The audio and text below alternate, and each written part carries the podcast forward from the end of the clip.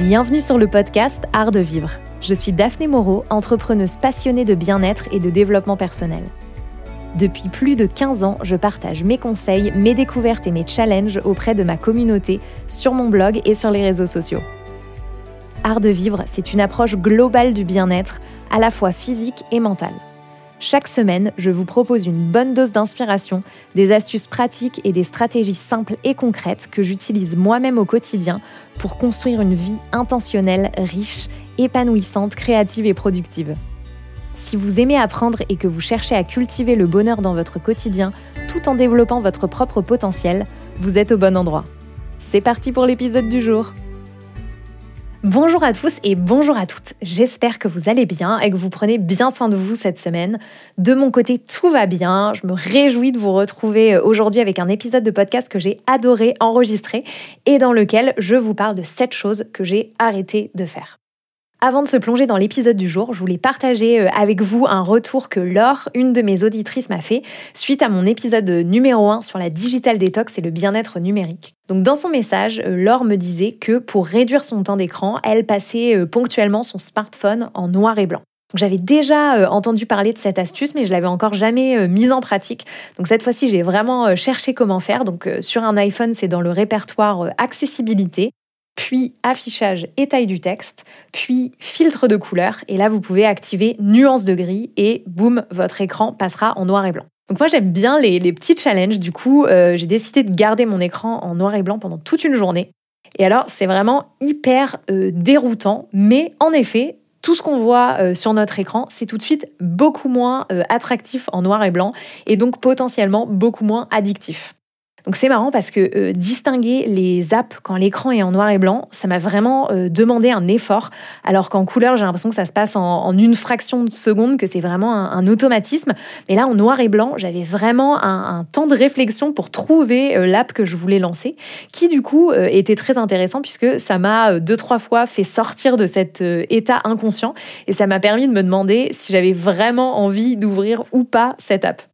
Donc personnellement, ce serait euh, un peu extrême pour moi de, laisser mon écran en noir et blanc tout le temps, mais euh, c'est un point de vue personnel. Mais euh, je me dis par exemple que ça peut être intéressant quand j'active le mode Deep Work, qui est un mode que j'ai créé et personnalisé sur mon téléphone et que j'active quand je veux vraiment être concentrée. Quand j'active ce mode Deep Work, je pourrais aussi activer euh, le filtre noir et blanc, ce qui m'empêcherait euh, pas de me servir de mon téléphone si j'ai besoin de chercher une info par exemple, mais euh, ce qui minimiserait les risques de me laisser distraire. Donc je garde ce conseil très précieusement dans un coin de mon esprit et je continue à, à expérimenter avec. Donc merci beaucoup Laure de cette astuce et de l'avoir partagée avec moi pour que je la partage avec le reste de nos auditeurs. Et maintenant, c'est parti pour l'épisode du jour. Donc ces dernières années, j'essaye vraiment de ne plus vivre ma vie en mode pilote automatique, à faire les choses par euh, pur euh, automatisme, sans prendre le temps de les remettre en question ou de me demander si ces choses me sont réellement euh, bénéfiques et contribuent à, construire la vie que j'ai envie de, de vivre.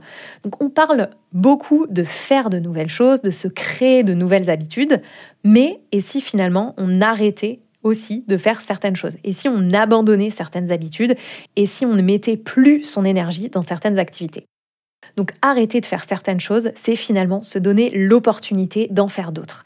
Et euh, personnellement, j'essaye vraiment de choisir comment euh, j'utilise mon temps de manière euh, intentionnelle. Évidemment, rien n'est parfait dans la vie, donc j'y arrive pas forcément tous les jours, mais j'essaye vraiment de me mettre dans cette posture d'actrice de ma vie plutôt que de spectatrice de ma vie. Alors qu'est-ce que j'ai arrêté de faire ces derniers mois, ces dernières années? Donc la première chose que j'ai arrêté de faire, c'est de ne pas oser dire non. Il y a encore pas si longtemps, dire non, c'était vraiment une torture absolue pour moi. J'étais vraiment euh, ce qu'on appelle en anglais une people pleaser, donc quelqu'un qui veut toujours faire plaisir aux autres. C'est-à-dire que je faisais euh, systématiquement passer les besoins des autres avant les miens et j'avais un mal fou à euh, dire non ou à mettre des limites par peur de décevoir, par peur euh, qu'on m'apprécie plus, par peur qu'on pense que je suis trop comme ci ou trop comme ça. Et c'est vraiment grâce à mon, cheminement personnel des dernières années, donc via la, connaissance de soi, le développement personnel, la thérapie, le coaching, que j'ai appris à, à développer une sécurité intérieure qui me permet aujourd'hui de dire non beaucoup plus facilement Bien sûr, c'est encore hyper inconfortable quand même, mais j'ai vraiment compris que dire non à euh, certaines opportunités, certaines propositions, certaines personnes, c'est ce qui me permettait en échange de dire oui à d'autres choses qui sont euh, plus alignées avec mes envies ou avec mes objectifs personnels. Donc je sais pourquoi je dis non, et ça, ça change tout. Par ailleurs, le fait d'être beaucoup plus à l'aise à l'idée de dire non, ça me permet aussi d'être plus transparente euh, sur mes raisons quand je décline quelque chose et de pouvoir le communiquer euh, à une autre personne, par exemple, sans me sentir coupable. Une autre chose que j'ai arrêté de faire, c'est de scroller sans but sur les réseaux sociaux. Donc je parle très souvent de ma relation à mon téléphone et aux réseaux sociaux parce que c'est vraiment une problématique centrale euh, dans mon quotidien. Et euh, l'une des choses sur lesquelles j'ai beaucoup travaillé ces dernières années, c'est vraiment de créer une relation euh, plus saine, plus intentionnelle avec mon téléphone et notamment avec les réseaux sociaux. Donc ça, je vous en ai parlé en détail euh, dans mon premier épisode de podcast sur le minimalisme digital. Je vous remettrai euh, le lien dans les notes de cet épisode si vous avez envie euh, de l'écouter ou de le réécouter. Et aujourd'hui, je suis vraiment super contente de me dire que je ne me jette plus ou presque plus sur mon téléphone dès que j'ai un moment d'ennui ou dès que je me sens anxieuse. Et j'ai vraiment appris à faire d'autres choses au lieu de scroller sans but de manière passive sur mon téléphone. Et honnêtement, ça fait vraiment une différence folle dans mon quotidien. Donc j'ai aussi arrêté de procrastiner et de repousser les choses à plus tard. Alors pendant des années, j'ai été la championne de la procrastination. Contrairement euh, à ce qu'on pourrait penser, les personnes qui ont une tendance perfectionniste, ça c'est vraiment mon cas, euh, sont souvent des procrastinateurs ou des procrastinatrices. Comme on a peur de ne pas assez bien faire, comme on veut toujours faire absolument parfait, le mieux du mieux, toujours plus, on préfère parfois carrément se réfugier dans l'inaction et ne pas faire les choses, avec toute la euh, rumination mentale et la culpabilité qui vont avec, et les repousser jusqu'à la dernière minute, jusqu'à ce qu'il n'y ait plus euh, d'autres options possibles que de s'y mettre. Donc un outil euh, que j'aime beaucoup et que j'utilise régulièrement pour euh, contrer la procrastination, c'est le concept de Power Hour de Gretchen Rubin, qui est une auteure américaine que j'admire énormément et qui écrit notamment sur les comportements, la nature humaine, les habitudes. Alors j'adore cet outil parce qu'il est très facile à mettre en place et vous pourrez vous en servir euh, dès aujourd'hui si vous avez envie de, tester. Donc l'idée c'est de prendre une heure donc ça peut être une heure, ça peut être moins, c'est vous qui décidez, mais l'idée de, Gretchen de la Power Hour, c'est vraiment une heure pour s'atteler à toutes les tâches pro ou perso qu'on euh, repousse sans cesse. Et puisque elles sont sans cesse remises à plus tard, elles sont diabolisées dans notre esprit. Donc ce qui est fou, c'est que euh, je suis souvent hyper surprise de découvrir que certaines tâches que je repoussais depuis des semaines, voire parfois des mois, et qui prenaient tellement de place dans mon esprit, me prennent euh, en réalité que quelques minutes euh, à accomplir et sont au final pas si pénibles que ça. Donc parfois ma power hour elle dure même pas euh, une heure mais moins longtemps et le sentiment de satisfaction à l'issue de, cette session est assez inégalé.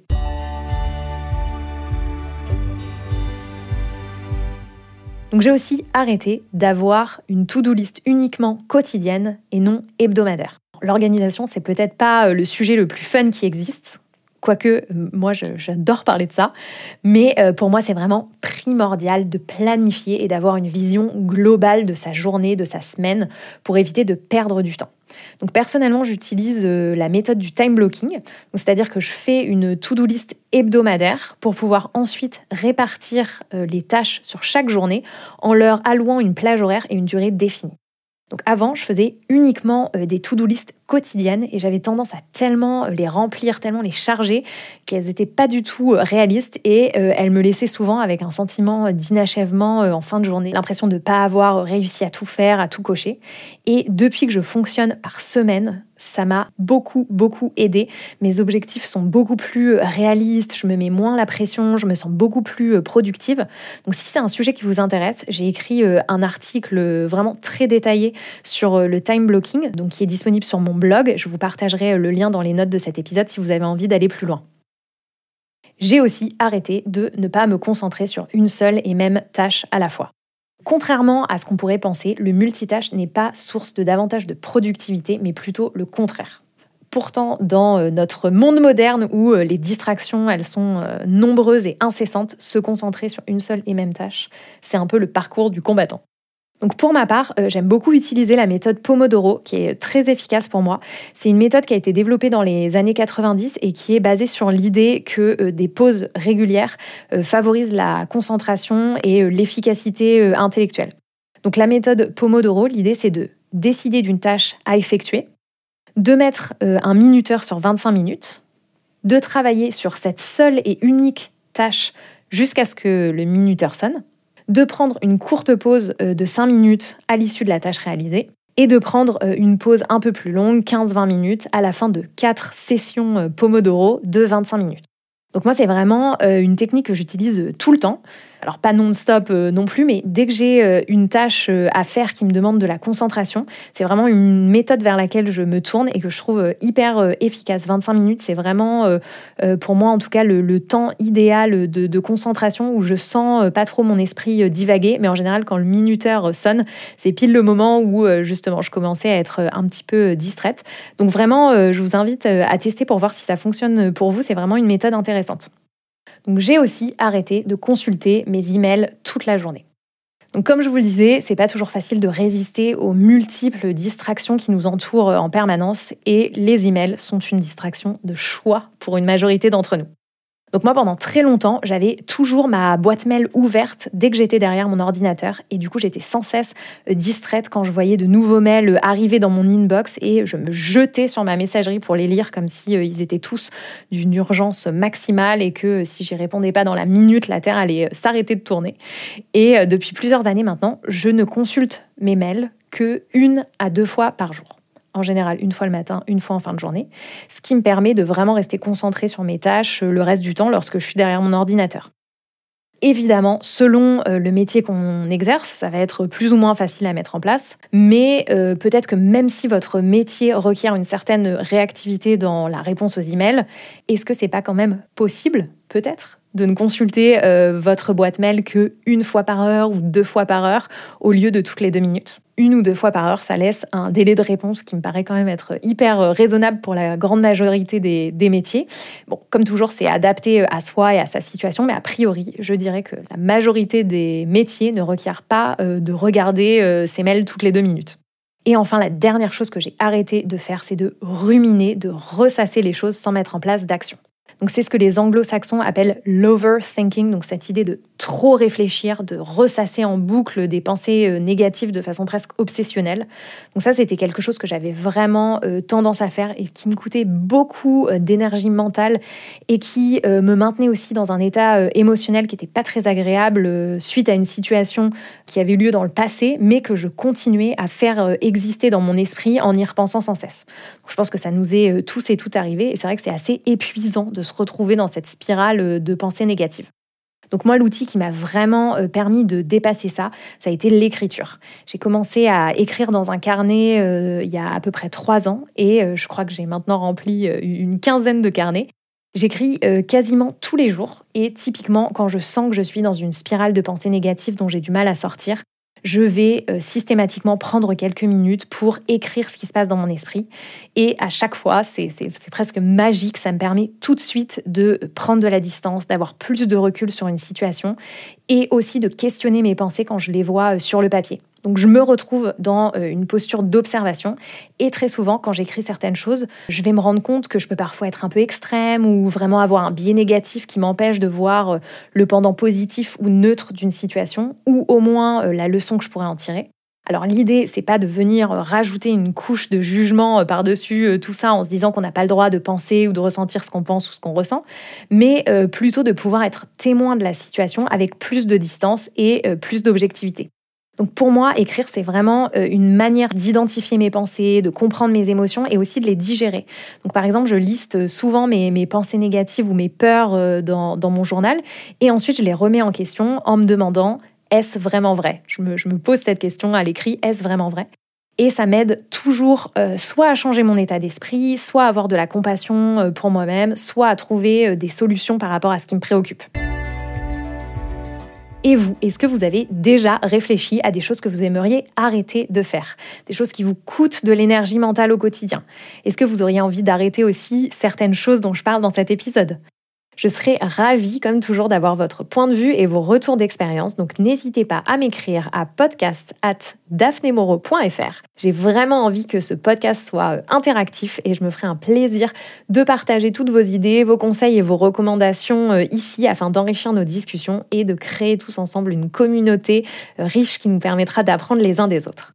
Et comme toutes les semaines, je clôture cet épisode avec mes coups de cœur et découvertes de la semaine. Alors la première chose, c'est euh, la série Gilmore Girls. Je me suis replongée dans cette série que j'avais découvert euh, plutôt sur le tard. Je l'ai regardée pour la première fois il y a 6 ou 7 ans, je crois. Et euh, du coup, j'avais hyper envie de me replonger dans cet univers. C'est vraiment la série hyper cocooning qui est parfaite pour l'automne. Et je me suis fait la réflexion que je n'avais pas du tout la même vision et la même perspective en la regardant une deuxième fois. Là, par exemple, je m'identifie totalement euh, au personnage de Lorelai Gilmore. J'ai à peu près euh, le même âge euh, qu'elle a dans la série. Alors que la première fois que je l'ai vue, j'avais pas du tout le souvenir de m'être mise dans sa peau. Pareil, là je regarde à fond la déco de leur maison, alors que la première fois que j'ai regardé, je m'étais pas nécessairement fait de, remarques sur ça. Là, j'ai mis plusieurs fois sur pause en me disant ah oh, mais c'est hyper beau ça, ah oh, mais c'est une super idée de faire ça. Donc ça m'a vraiment fait me dire qu'on pouvait presque redécouvrir euh, un film ou une série euh, qu'on a déjà vu quand on euh, la regarde à différents moments de vie. Je trouvais ça hyper intéressant comme réflexion. Et c'est vrai qu'il y a plein de films que j'ai regardés des dizaines de fois quand j'étais enfant et que j'ai revus adulte avec une vision et une perspective totalement différente. je ne sais pas si ça vous est déjà arrivé. Si c'est le cas, dites-moi avec quel film ou avec quelle série. Et ma deuxième recommandation, je vous la fais grâce à une de mes auditrices, Émilie, qui m'a écrit pour me faire découvrir la chaîne YouTube de Léo Duff que j'ai trouvée hyper intéressante. Donc Léo, c'est un youtubeur euh, français qui fait des vidéos euh, à la fois sur la tech, mais aussi sur justement l'impact de la technologie sur euh, nos comportements. J'ai regardé plusieurs vidéos de lui que j'ai trouvé vraiment hyper qualitatives, autant sur le fond que sur la forme. Donc si vous avez apprécié mon premier épisode sur le minimalisme digital, je pense que vous allez beaucoup aimer la chaîne YouTube de Léo, dont je vous mettrai le lien dans les notes de cet épisode.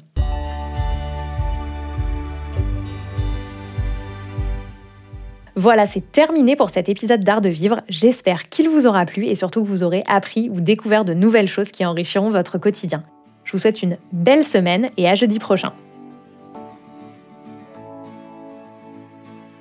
Merci de nous avoir rejoints et d'avoir écouté cet épisode. S'il vous a plu, n'oubliez pas de vous abonner à ce podcast sur votre plateforme d'écoute préférée afin de ne manquer aucun épisode. Pour soutenir ce podcast, partagez cet épisode sur les réseaux sociaux en taguant mon compte Daphné Moreau, faites-le découvrir à un ou une amie qui pourrait l'apprécier, ou bien laissez-moi simplement un avis sur votre plateforme d'écoute préférée. N'hésitez pas à réagir à cet épisode et à m'envoyer vos questions, suggestions ou astuces par mail à l'adresse podcast à afin d'enrichir les prochains épisodes. Je compte sur vous. Je vous souhaite une très bonne semaine et prenez bien soin de vous.